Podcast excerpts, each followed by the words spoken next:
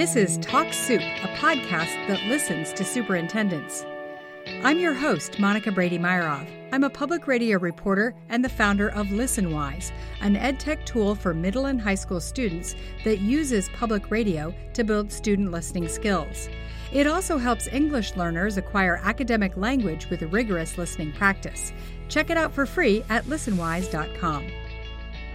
In this episode, we talk to Dr. Katie McNamara, Superintendent of South Bay Union School District. In this conversation, you'll hear how her district thinks about how computers fit in the classroom. We think about it a lot more like a pencil. And you'll hear what she's learned about students from working in wealthy districts that she's brought to a district with high poverty. Whatever you expect is absolutely what they deliver. Dr. McNamara starts by highlighting the most important program in her district. So, probably our most important program relates to one of our really big goals that all students will be at grade level in reading by third grade. Um, that is an important goal because it leads to such highly correlated success in the future for children. Um, so, one of the programs we're really proud of is our affiliation with Teachers College at Columbia University, in which we work with Teachers College and we go to New York and participate in professional development and literacy, and they send trainers to our school district. We have five schools of our 12 that are called affiliate schools. Um, and this collaboration with Teachers College has made a really important difference in the growth and achievement that we've experienced. Um, today, more than a thousand children are at grade level in reading who were not previously. Um, so we're really proud of that. Um, our board also suggested that they would really like to see our school district focus on specialty programs for children. So, in the last five years, we have five new programs. Um, one is a leadership program called Leader in Me at Oneonta Elementary. Uh, we opened the Bayside STEAM Academy. We opened a new dual immersion, uh, Spanish and English dual immersion program at Sunny Slope Elementary School. Uh, we also opened the Emory Academy of Global Leadership and Empowerment. Um, and the other program we're really proud of is that we've added visual and performing arts teachers and STEM, science, technology, engineering, and mathematics teachers. Uh, we've put a VAPA and STEM teacher in every school. Um, so lots to be proud of. Can you uh, tell me a little more about the Leader in Me program? So, Leader in Me is all about fostering leadership skills in students.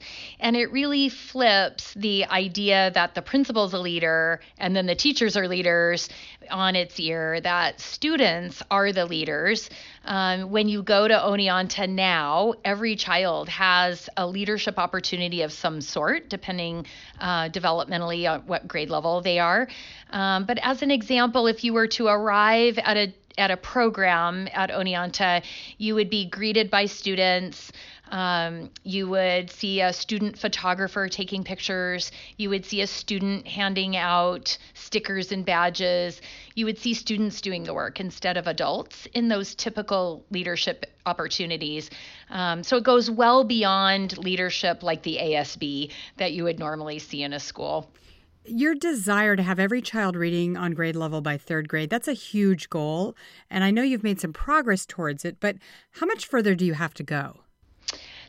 So we are tracking progress tremendously and we are we're at the point where more than half of our children are reading at grade level. What's actually pretty tricky about tracking progress like this is that every year the students change. So every year we get a new crop of kindergartners and our goal is to have every kindergartner at grade level in their kindergarten year, then at grade level in first grade, then at second. Um, so we're making progress. What that has required just blanketing our school district with books. We've added um, just last year and the year before 265,000 books um, and then another 50,000 books, which amounts to about 41 books per student inside every classroom. So kids are reading voraciously. And then we um, added a reading assessment to our arsenal where we're tracking reading growth in the fall, mid year, and at the end of the year to see if children are at grade level. And if they're not, then we start doubling up the what we call tier two interventions. We start really doubling up um, their learning so that the we can accelerate achievement and get them to grade level by third grade. You've said you strive to have students engage with technology every day, and that extends their opportunity to learn, create, collaborate, share.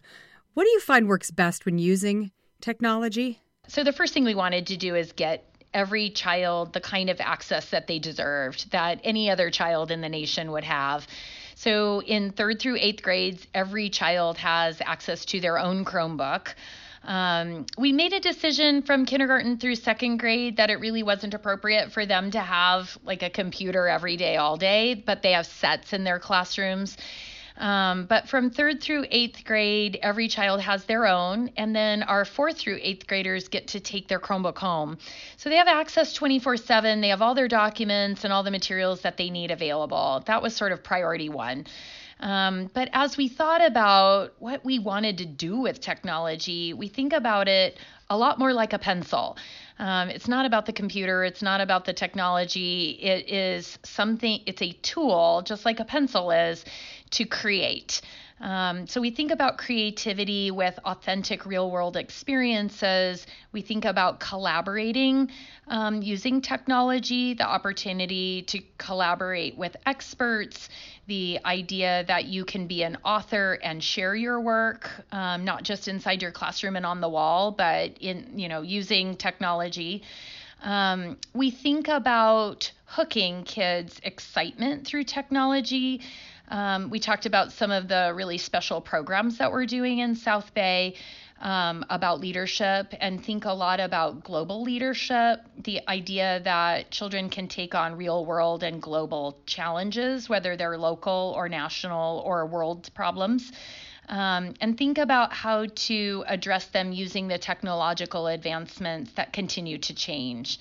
Education is always evolving, so what do you think are the most important skills that students need for success?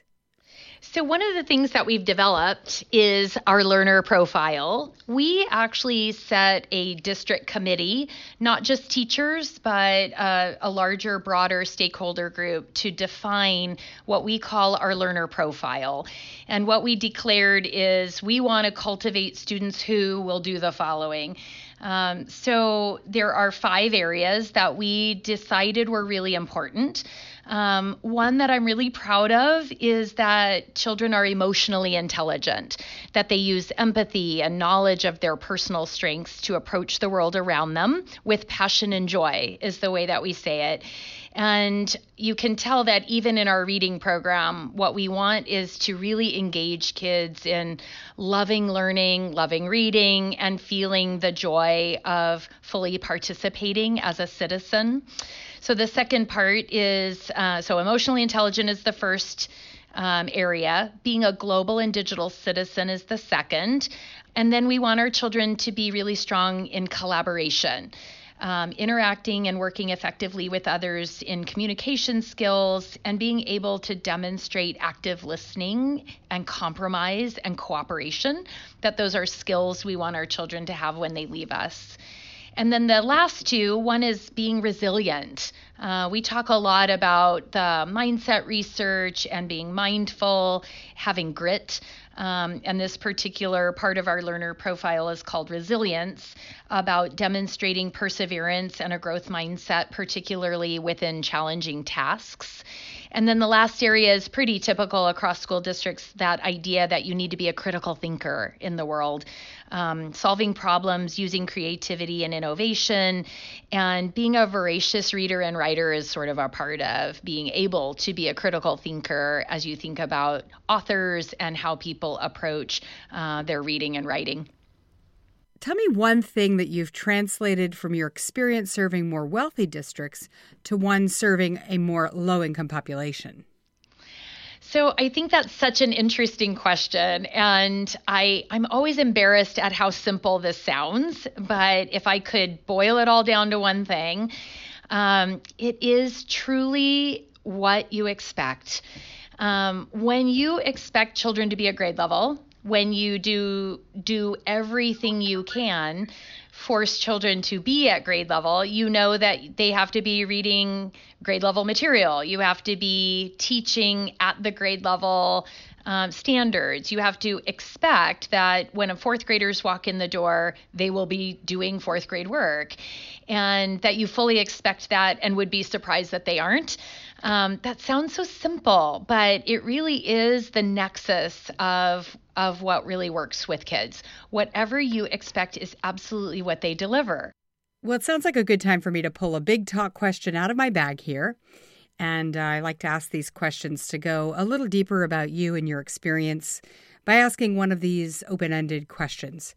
So I've selected a card here. What little things in life do you take the time to stop and appreciate? Oh, I love that. So, um, what most people here know about me is that I I love yoga, which probably um, helps you understand who I am. I I think that this idea that you have to be so incredibly mindful of all those little small things are so important. Um, I I was just in two cl- two sets of schools today, walking in every classroom. And I just really try to be in the moment when I'm with kids, when I'm having conversations with them about a book, when I'm thinking about the work that we do. Um, I am informed by all those really small moments, those small conversations. Um, I love to be with kids in my job and spend a lot of time in classrooms and really think deeply about what they're learning, what they say to me, and what that means for my leadership. But I think it's this idea of um, thinking about the small things and being in the moment in conversations um, just being really aware that every day is a gift and every moment to be in that moment and not somewhere else. I think that's a really important way to live both at work and at home.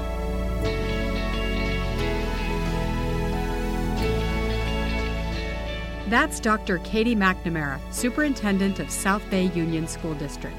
I'm Monica Brady Myerov of ListenWise, a tool that helps improve students' listening skills using podcasts and public radio. You can sign up for free at listenwise.com. Thanks for listening.